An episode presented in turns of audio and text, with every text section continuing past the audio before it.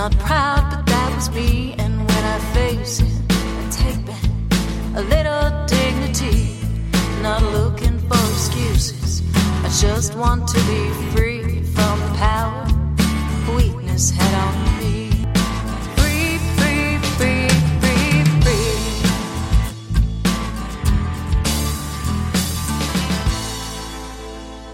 Hi, everyone, and welcome to the Bubble Hour, where real people tell real stories of addiction and recovery. I'm Jean McCarthy, recovery author, blogger, and podcast host. I've been chronicling my adventures in life after alcohol since my first day of sobriety 10 years ago in my blog Unpickled and in the books I write.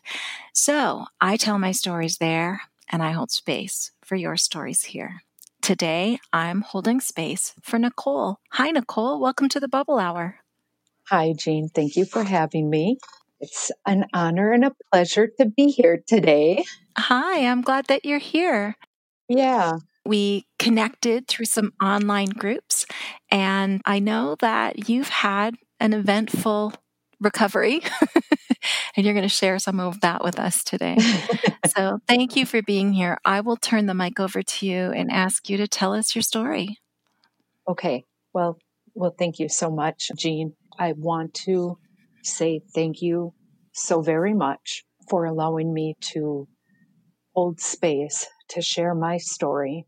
I want to share my story in hopes that it it helps someone out there. And I want women to know that you're not alone.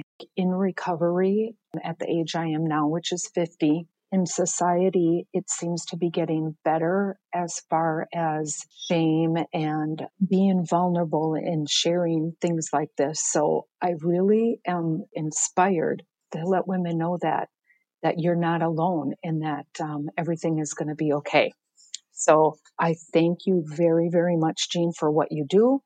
And I'd like to say thank you to She Recovers, which is an amazing online group uh, where I shared my story and was able to connect with you there and in sharing my story. So I am forever grateful for those online uh, groups like that that that allow uh, women in my situation and in recovery do so. As I stated, I am uh, 50 years old, just turned 50 uh, a few months ago, and I have been sober since October 6th of 2017. I live in, in northern Wisconsin and I am married for 29 years, recently separated as in the last several weeks, uh, which I will touch base on um, towards the end of my story. And I have two amazing daughters uh, and one granddaughter. So I'm very blessed um, for that. I work full time as an office manager. My spare time, I love anything outdoors. I started running at age 41. Anything I can do, biking, swimming, hiking in the wintertime here, which is a good seven, eight months out of, out of the year where I live. You really need to embrace the cold and the weather because you don't have a choice. So I, I really enjoy my spare time. Uh, that's what I do. I also keep busy with two online businesses where part of that is coaching as far as, believe it or not, uh, health and fitness and, and helping women with that. So that's a part of my story as well. So that's currently what I am up to.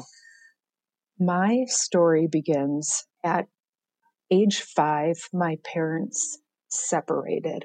They divorced. I guess until honestly when I became sober, and I'm sure a lot of women understand this, you don't understand the full effects maybe of the childhood trauma that you go through until you detach yourself from from those addictions and really sit with your feelings and learn and understand how your path can play such a role on, on your behaviors in your life. And I say that because I know that I had a, a dysfunctional childhood, uh, to say the least, but I never wanted it to define me. Like recently, until really I started diving in in the third year on alcoholism in my family, how it actually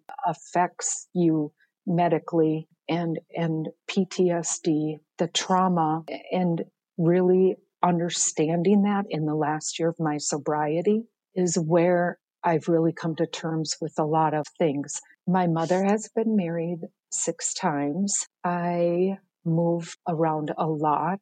There's family sexual abuse uh, for several years that had taken place. My mother was um, physically abusive for many, many, many years to my my two brothers. I have two older brothers. Um, I am the baby of the family. She was very emotionally abusive. I later in life, through three, several years of therapy, came to terms and understood boundaries and forgave her uh, truly for for my childhood. But as a child, going through such scary situations, I understood again in recovery how I became such a secret keeper or keeper of secrets, how I became such a pro at compartmentalizing everything, how I do not talk about my feelings because it was not allowed. And so I really truly understand how when you're a child going through many years of different types of abuse, how you learn to just hope. Also, a big people pleaser. Uh, like I said, my mom was married six times, so I basically lived with her. My brothers lived with my father, who was an alcoholic, and he will play a major part in my story. As far as my mom, I believe she had her addictions as well. I've never really spoke uh, about the relationship I've had with my mother, but feel like it's incredibly important to share because I know other women uh, can relate. So although we have a great relationship now, it was very hard to explain and I could not understand for years why my mother treated me the way she did. There were times where she would love me and just thought I was the world one minute and the next minute could be so mean and jealous. And it's so confusing as a child to understand those that relationship. As I moved around with her up until I, I moved out at age 17, there were beatings that had taken place for odd things. One, one moment I recall, I was 11 years old and she was living with a, a boyfriend at the time and she had left for work and I was getting ready for school and her boyfriend had said to me, can you take a look at, I think I have something something's in my hair. And he was sitting on the couch and I sat down next to him and I was like looking at his hair and he had this knot in his hair and um, he thought he had something in it. My mom had walked in the door and she looked at me with just anger and I'll never forget that look. And she walked out, back out the door. I went to school and that day I came home and she questioned me why I was sitting so close to her boyfriend, what my intentions were, what I was actually doing. She didn't believe that I was just looking at his matted hair because he had asked me to, and um, proceeded to beat me. It's so strange how all of these years later I can remember every second of that day and then my memory will be wiped clear for years and not remember anything until till something else uh, traumatizing uh, took place. So, getting back to my father, I did not live with, with my dad. I mainly lived with my mom. My father worked out of town on the road and my brothers stayed at the house. So my father would come home on the weekends and he did not have a very great home environment for my brothers and they were able to kind of do what they what they please as far as i knew of him he drank his whole entire life. The odd thing is as much as he drank and i had witnessed him drunk constantly i admired this man. And i don't know if it's just a father daughter type or because I never was able to be raised by him, but I loved him so much. And maybe I thought because he would always save me one day, but he never did. When he would come and visit me throughout my years, he provided alcohol. I was 11 years old when I took my first taste of alcohol, which was beer. Beer and liquor were always plentiful in my dad's house. So we started young. I was 11 years old and I, I took my first, opened up my first can of warm beer and I liked it. There were times when I was probably 12, 13 years old drinking and feeling that euphoria. And obviously that was, was how I felt the only way I could escape from really what was going on in my real life. So I developed a taste for it very young. When my father would visit with me, it involved drinking. He would pick up alcohol and we would drive around. I mean, this was the norm at age 14, 15, 16, which I think of as a mother now, it's, it's so shocking, but that was what we did and didn't think anything of it. And so by the time I was 16, I was a pretty seasoned drinker. I ended up having a, a party at, at my house and I was date raped. I share that part because that night I attempted suicide. It was a pivotal moment for me. I think because of the sexual abuse that I had suffered as a child for many years, it brought me back there. I just felt, why, why does this have to happen to me? And at 16, I took a whole bunch of pills locked in the bathroom during this party. Fortunately, I had friends there who broke down the door and stuck their finger down my throat and I proceeded to throw up. And we kept that a pretty big secret um, until it did come out in high school. It, it ended up, the rumor got around school. The school got involved. There was testimony. My mother was furious about the party that I had. And again, never I felt realized that I was taken advantage of just like in my childhood. She was more upset I felt about the fact that I had this party, never sought treatment for me for counseling for, for any of it. And life just went on.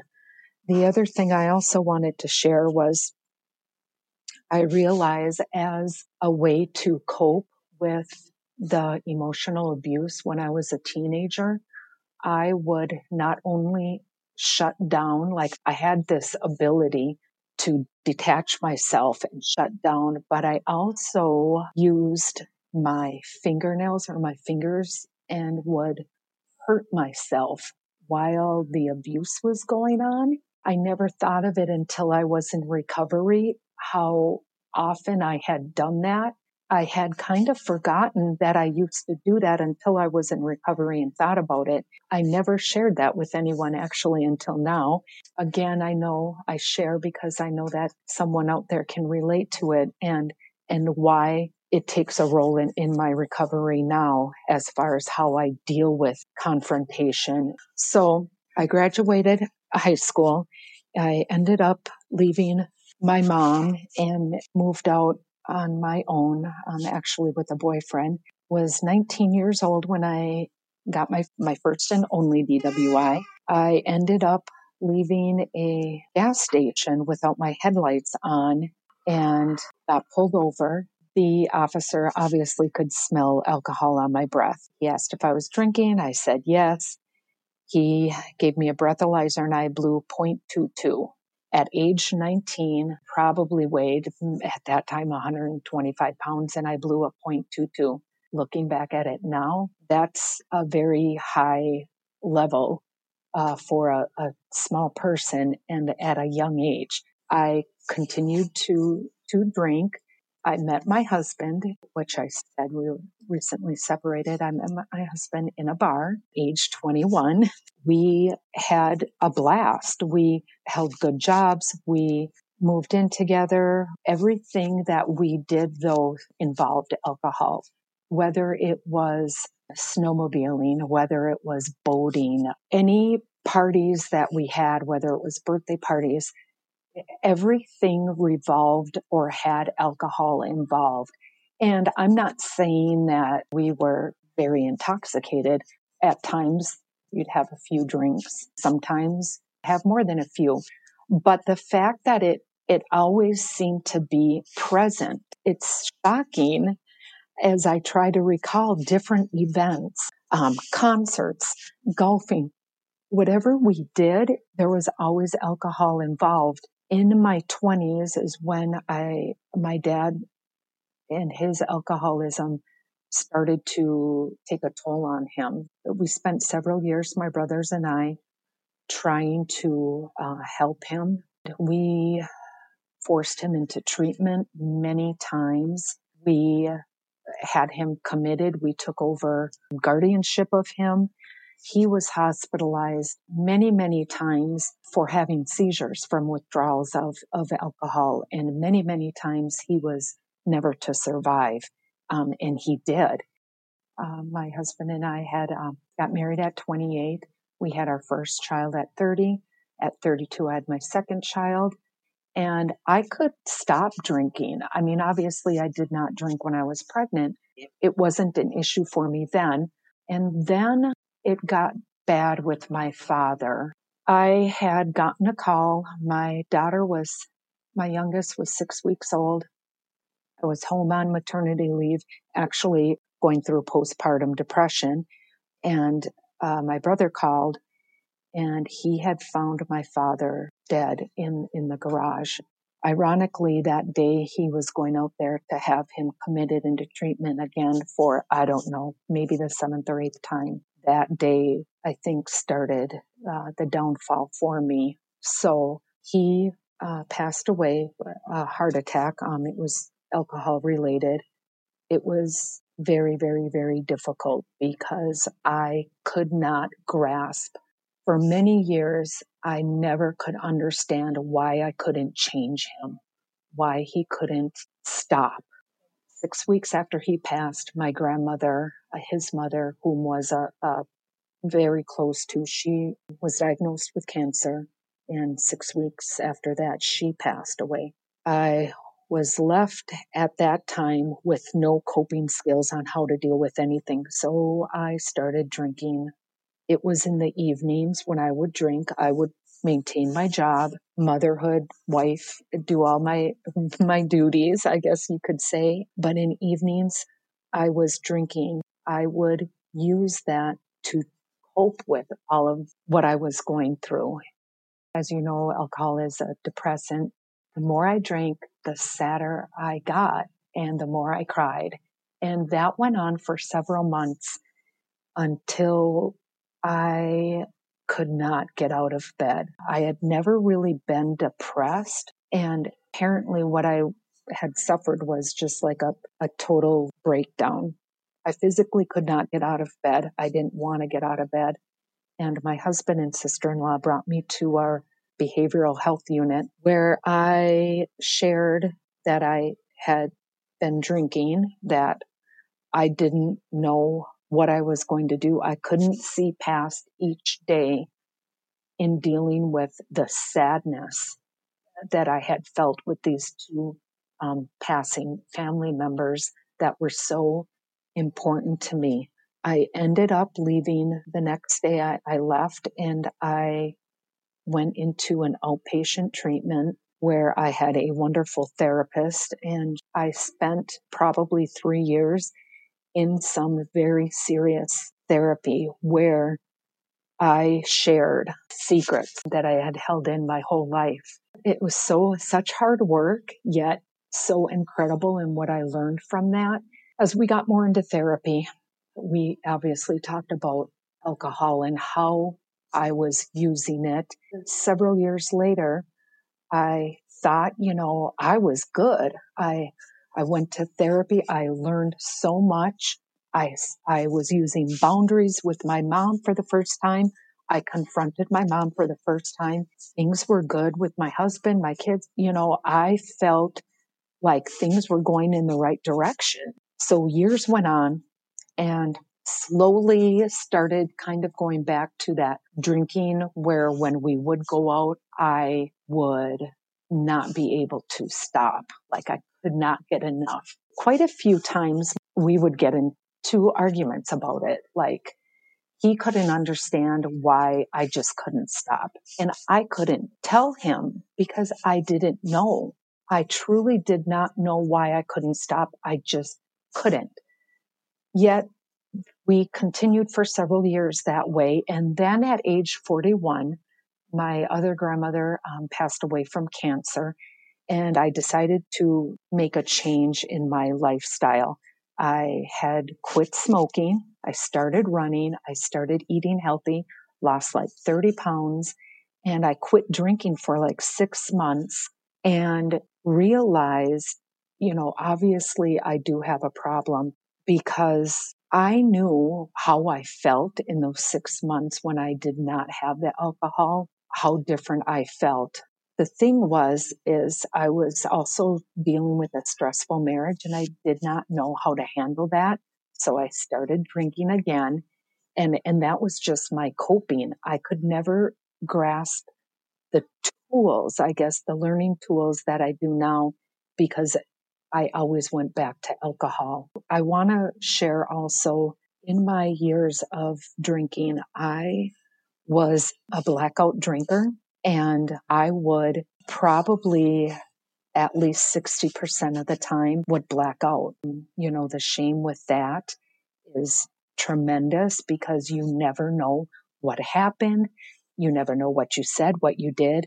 And there were many, many times where, where that was the case.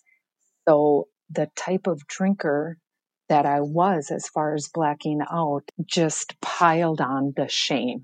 Fast forward to age 47. At that time, I would drink to just numb out what was going on in my, in my marriage.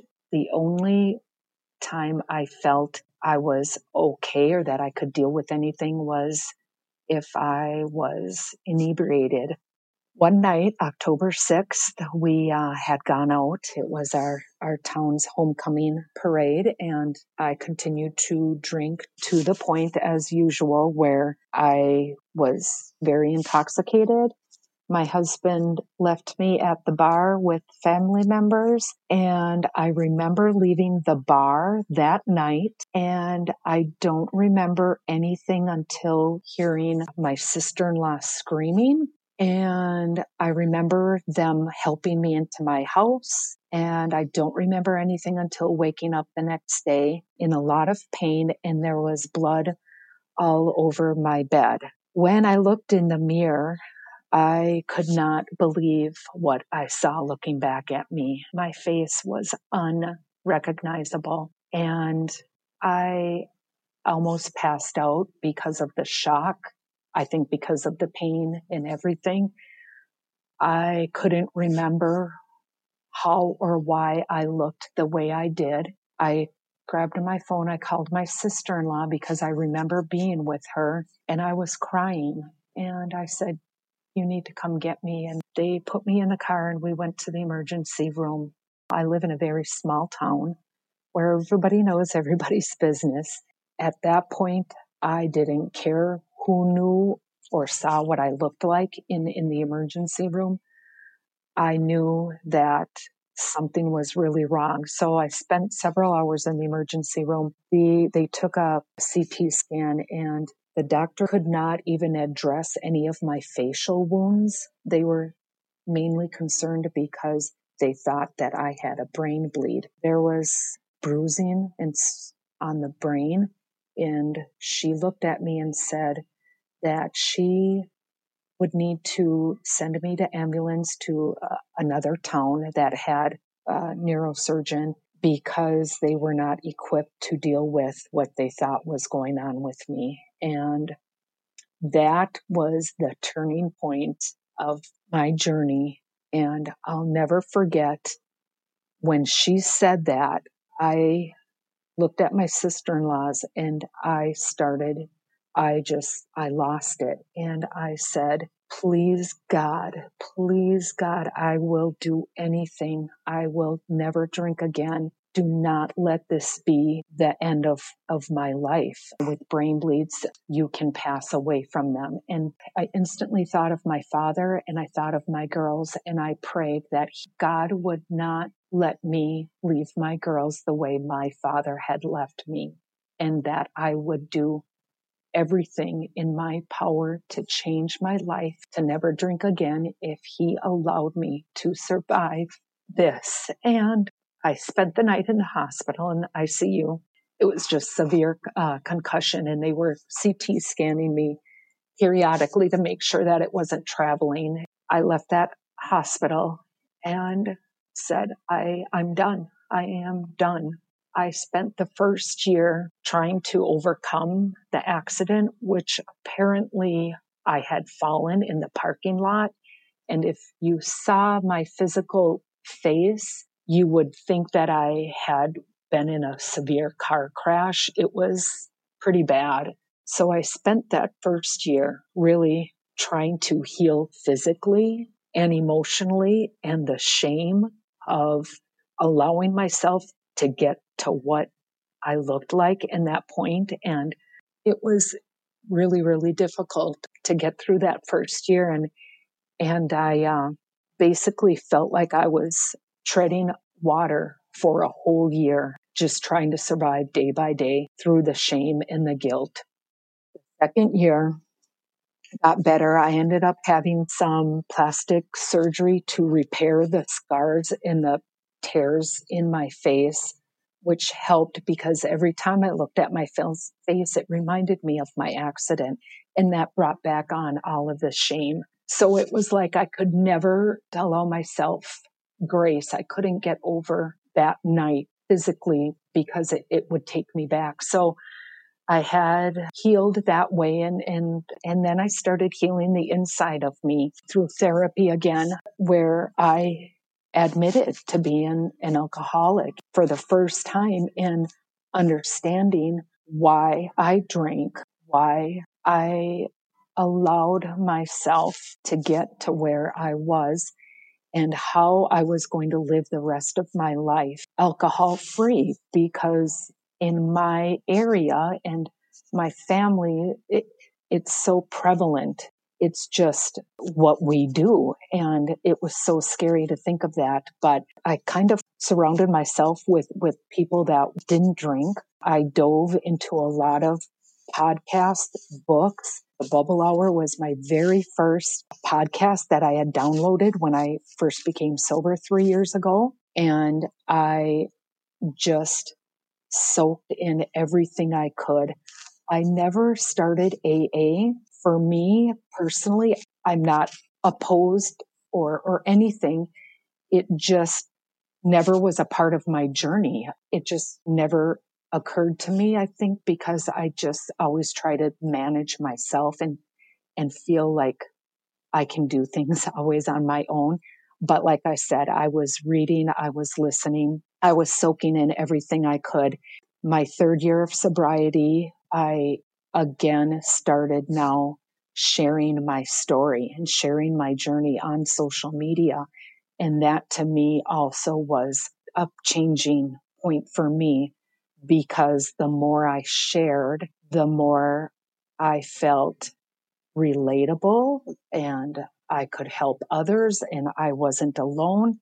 and it was not uncommon or unheard of. And, and I really focused in on that and came to terms with where my 29 year relationship marriage with my husband came into to play with that. So my youngest graduated in June of 2019.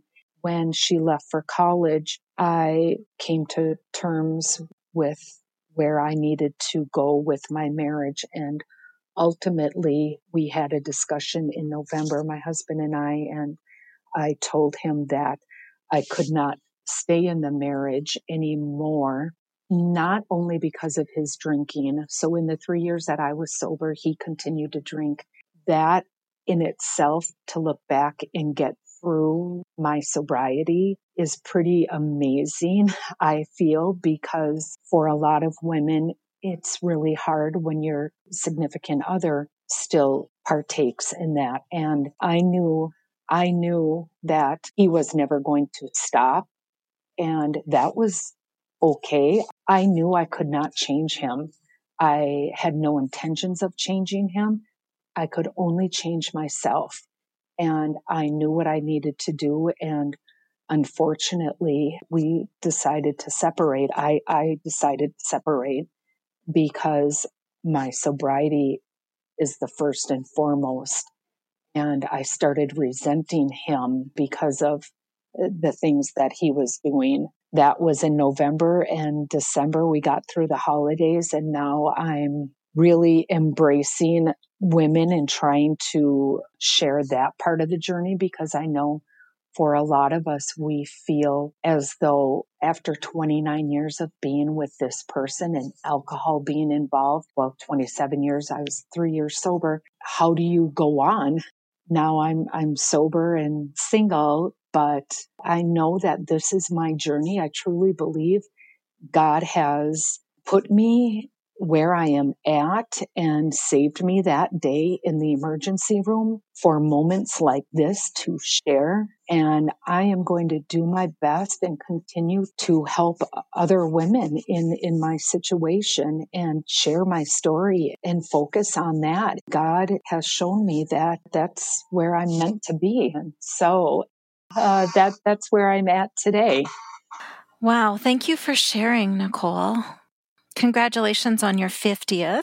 Happy birthday to you. I I know that it's a bittersweet time, right? I mean, you're celebrating where you're at today and and grieving the changes that your relationship is going through, but I guess that with with recovery, sometimes it's a mixed bag, right? It's not all good and not all bad, but we can handle it. As I listen to your story and you held so much as a child, and my heart breaks for everything that you endured as a little person who should have been protected and cherished. And you know, I'm sad that you didn't have that. And yet, I hear as you tell your story that even as you address that part of your story and acknowledge that part of your life, you're ready for the healing, right? I can also tell that you're excited for what lies ahead. Uh, sometimes I think about my highest self or like the woman I want to be or the, you know, the 90 year old I want to grow into. Um, can you talk about acquainting yourself with this new layer, new level, new readiness that you have in your recovery? Um, sure. I, I love how you said that new layer. As, as you said, it is bittersweet to be at the age where I am, uh, 50, I feel in some ways my life is just beginning, which some people think, oh, 50, you know, 50, that's old. But with my sobriety now, my children, my, my grandchild, I have so many things that I want to do now in my life. I picture myself just inspiring. And that's what I want to do. I want to inspire. I want to be a role model. I, I want to help that stigma for women, for moms, that alcohol, you know, alcoholic women is, is labeled. I want to be able to make a difference. And I picture myself doing that. Definitely have overcome and I have healed myself in many ways. There's still some healing left to do. And, and now with, with my relationship of, of 29 years, my significant other, you know, there's going to be healing uh, for that. But I feel more positive, more excited and bright about where my journey and where my life is going to take me now in 2021. I've seen the photos uh, from your fall, and they're terrifying. yeah. and it occurs to me that it's near miraculous that you not only recovered, but that you don't have lasting damage yeah. from that kind of a head injury. I sometimes share an expression I learned uh, from a, a meeting alcohol wants you dead, but it'll settle for making you miserable it is almost a time of rebirth. You really did go right to the edge of the precipice before coming before coming back, you know? Yeah. I think that speaks to the depth of the trauma that you were in survival mode from. And some of the books I'm reading right now are about healing from childhood trauma. And, you know, one of the mm-hmm. concepts mm-hmm. is that as humans, we have these coping skills that we that we naturally reach for as children. They're instinctive and they're meant for short term difficult situations that are too much to handle. But when you're constantly, regularly exposed to traumatic and dangerous circumstances and neglect, these things that were only meant for short term become your way of life. It's like trying to sprint through a marathon kind of yeah you know? it's like of course it doesn't work yes. of course it doesn't and of course it has limitations but then when you think about you or anyone who does it long term you know it's heartbreaking that you've gone through so many years of of pain and struggling and yet it's also amazing how we get through this and then to lay that down and say i'm ready to embrace an easier way to live or a mm-hmm. gentler way to live. I'm ready to stop living in crisis mode and start entering into every day. It strikes me that you would have to relearn just basic skills and even your body, I'm guessing. how, learning how to breathe, you know, and when we're panicking, we chest breathe and learning how to actually take a deep breath. So I'm wondering if you can identify what are some of the basic things you've had to relearn or what are some of the new things you're discovering as you learn how to live differently when i when i did share my pictures of of my fall it, like you said it was amazing that that i could survive that. And and you wouldn't understand it unless you actually saw the pictures and saw what i looked like. And and i think again after having so many close calls with my blackouts, this time I was on, on the end and, and it, it doesn't get any worse than that. But for me now, as I said, I started running at age 41. And so I, I run. I've always been an exercise person. So I dealt with food. I, have had my share of food addictions throughout my life. In my teens, I was bulimic. And when I stopped drinking, I put on 35 pounds of, of weight that first year because I did not know how to cope. And so I ate. And that's very, very familiar. I hear women say that all the time. Um, so the second year and the third year, I've worked to to get that off and to understand my connection with food and just trying to learn, like you said, those coping skills. So I practice. I, I do a daily devotional. I'm, I'm big into a morning routine, which I've done for years, which is letting go is, uh, learning, um, the language of letting go. Yes is amazing. I cannot tell you how many people I have shared on social media that book and it's amazing. I do a morning ritual. I think it's it's very important for for me personally um, to start my mornings off with that mindset, with getting into a good space. Um, I try to get a my workouts in in the morning because for physically, for me, it also sets the tone for my day. In the last year, I've really tried to be gentle with myself and giving myself grace and to stop my expectations of myself. And so I'm just really focusing on reading and diving into those type of groups on social media and, and reaching out to people that I connect with that can help with that and honor myself and how far I've come now in my journey, like looking at it saying, Nichol, be proud, be proud of yourself. And it's hard when you've spent so many years in trauma, in survival, in crisis to feel like you've gotten through, you feel what is there to be proud of? Until, you know, again, later on in my sobriety, I'm learning there's a lot to be proud of, girl. So I'm really accepting myself this past year and I want to do more of that. I know that there's more in store for me of give allowing myself grace and and really loving myself.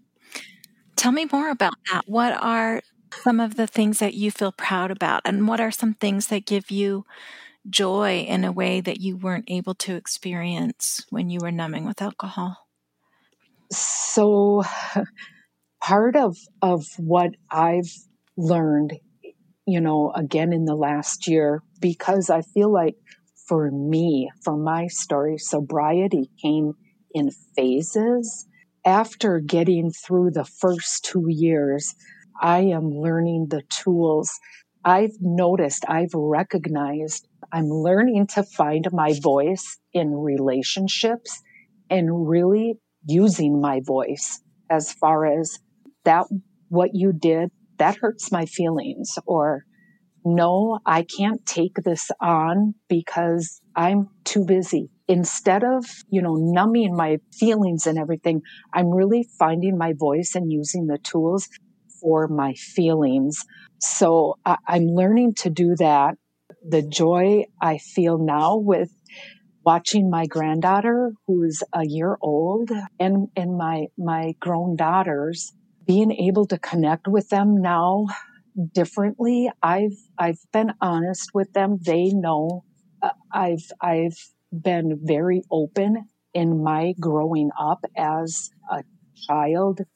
We were never talked with anything with your parents, so I've really tried to always be open communication with my girls and and I've really been honest with them and that I feel is healing and it's good for them to learn those skills that were never taught to me. So really going through now this period in my life, I feel like my girls and I, I don't know if it's part because I am beginning this amazing journey now, but we're really in a good spot and they really allow me to feel some real honest joy for the first time in a long time. And that makes me happy and moving forward with my granddaughter, knowing that being a grandparent will not be what it was for my girls, how my parents were there as grandparents. So, so changing,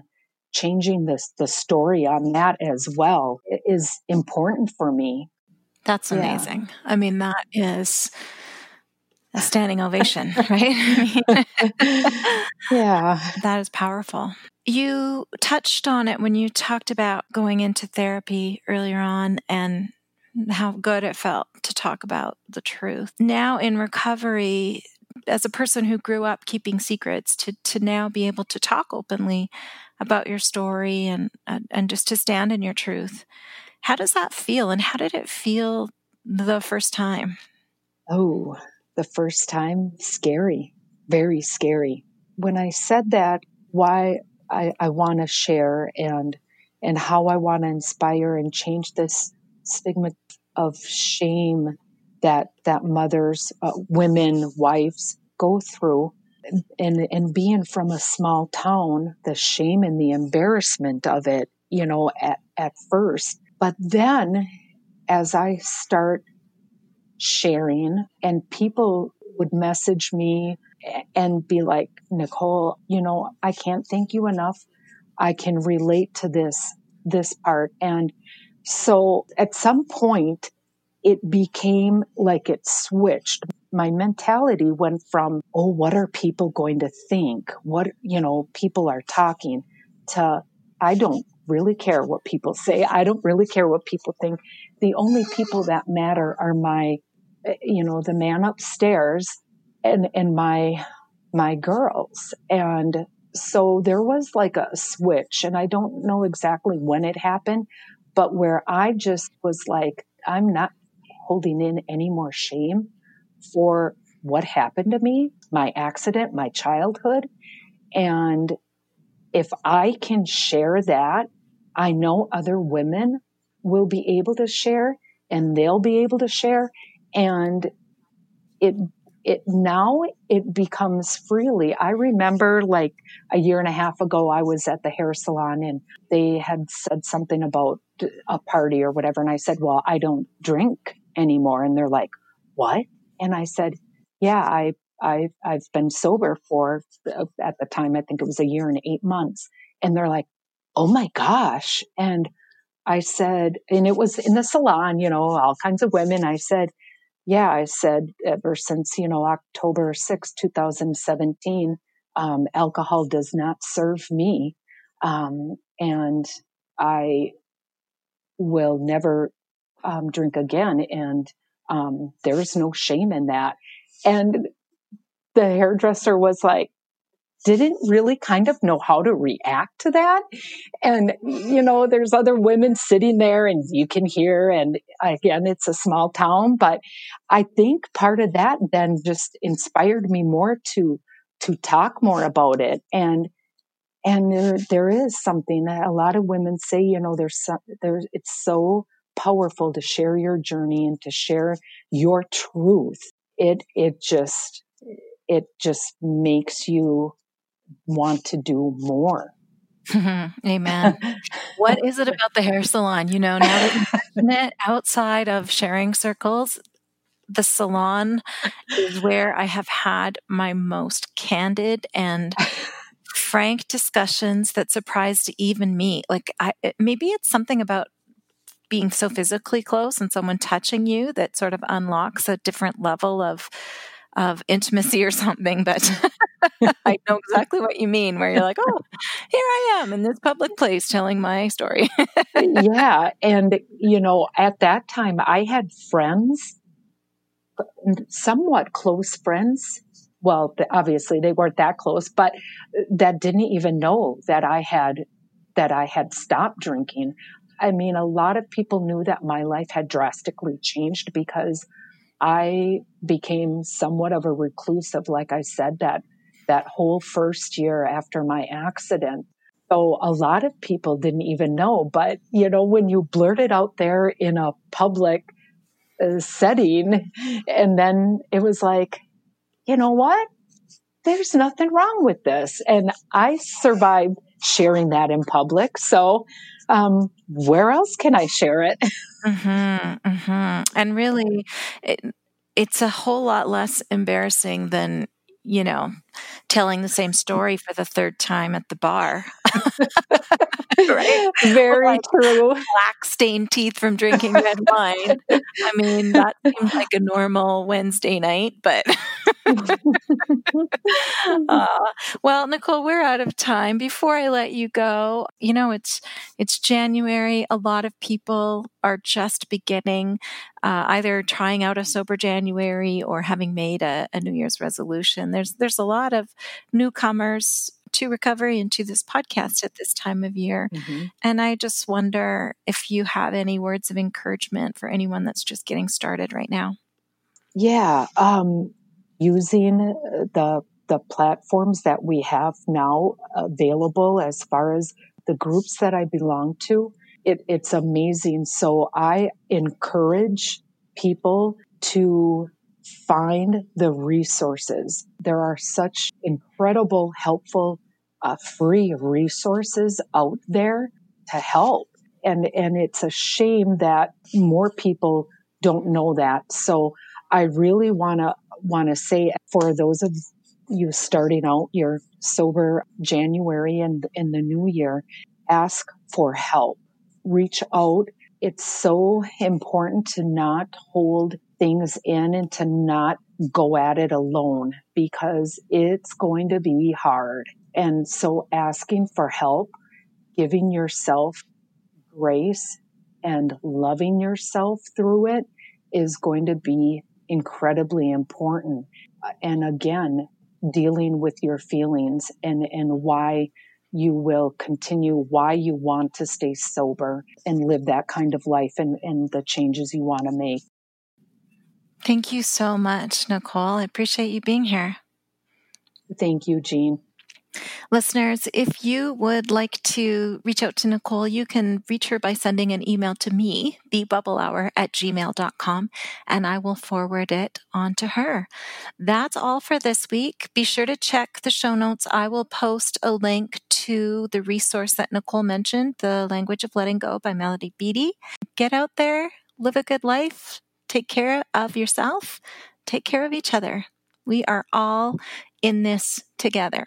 None of us have to do this alone. It's better with friends. That's all for this week. Bye bye.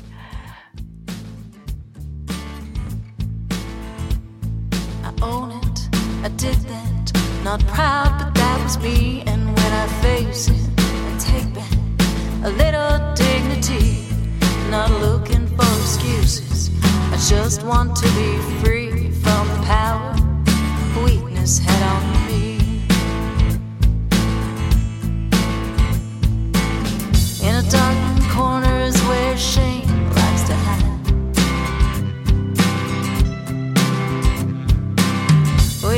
you're strong just cause you keep it all inside. It just stays and wait there to rob you of your pride. Turn the light on, turn the light on, you can shine. When you say, Oh, I did that, not proud, but that was me. And when I face it, I take back a little dignity. I'm not for excuses. I just want to be free from power. Oh, yes, head on.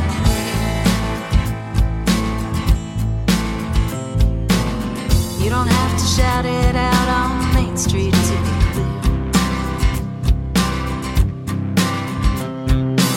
clear. You don't need to whisper to confessionary ear person you should talk to is looking at you in the mirror. And the one who matters most can always hear when you say, I did that. Not proud, but that was me. And when I face it, I take back a little dignity. I'm not looking for excuses. I just want to be free from the power. Oh, yes, head on me. When you say, oh, I not proud, but that face it, I take back a little dignity. I'm not looking for excuses. I just want to be free from power.